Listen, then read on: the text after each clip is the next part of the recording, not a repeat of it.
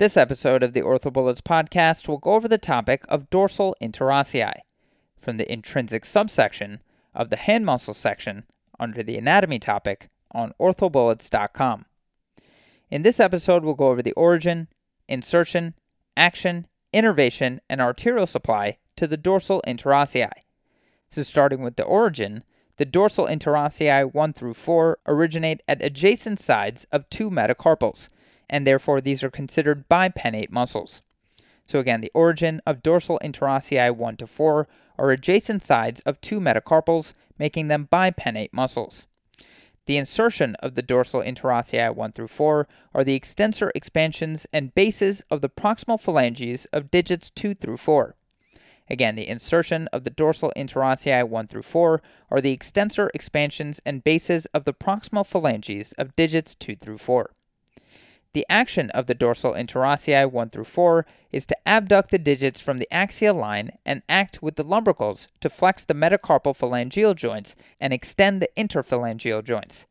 Again, the action of the dorsal interossei 1 through 4 is to abduct the digits from the axial line and act with the lumbricals to flex the metacarpal phalangeal joints and extend the interphalangeal joints.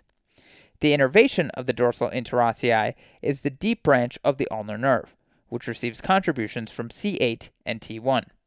Again, the innervation of the dorsal interossei is the deep branch of the ulnar nerve, which receives contributions from C8 and T1. The arterial supply to the dorsal interossei 1 through 4 are the dorsal and palmar metacarpal arteries. Again, the arterial supply to the dorsal interossei 1 through 4 are the dorsal and palmar metacarpal arteries.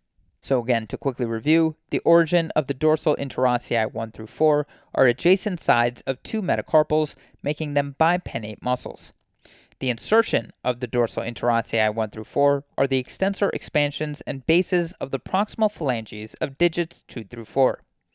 The action of the dorsal interossei 1 through 4 are to abduct the digits from the axial line and act with the lumbricals to flex the metacarpal phalangeal joints and extend the interphalangeal joints. The innervation of the dorsal interossei is the deep branch of the ulnar nerve, which receives contributions from C8 and T1. And finally, the arterial supply to the dorsal interossei 1 through 4 are the dorsal and palmar metacarpal arteries. That's all for this review about the dorsal interossei. Hopefully that was helpful. This is the OrthoBullets podcast, a daily audio review session by OrthoBullets, the free learning and collaboration community for orthopedic surgery education. Keep in mind that these podcasts are designed to go along with the topics on orthobullets.com, and in fact, you can listen to these episodes right on the OrthoBullets website while going through the topic. If you've gotten any value from the OrthoBullets podcast so far, please consider leaving us a five star rating and writing us a review on Apple Podcasts.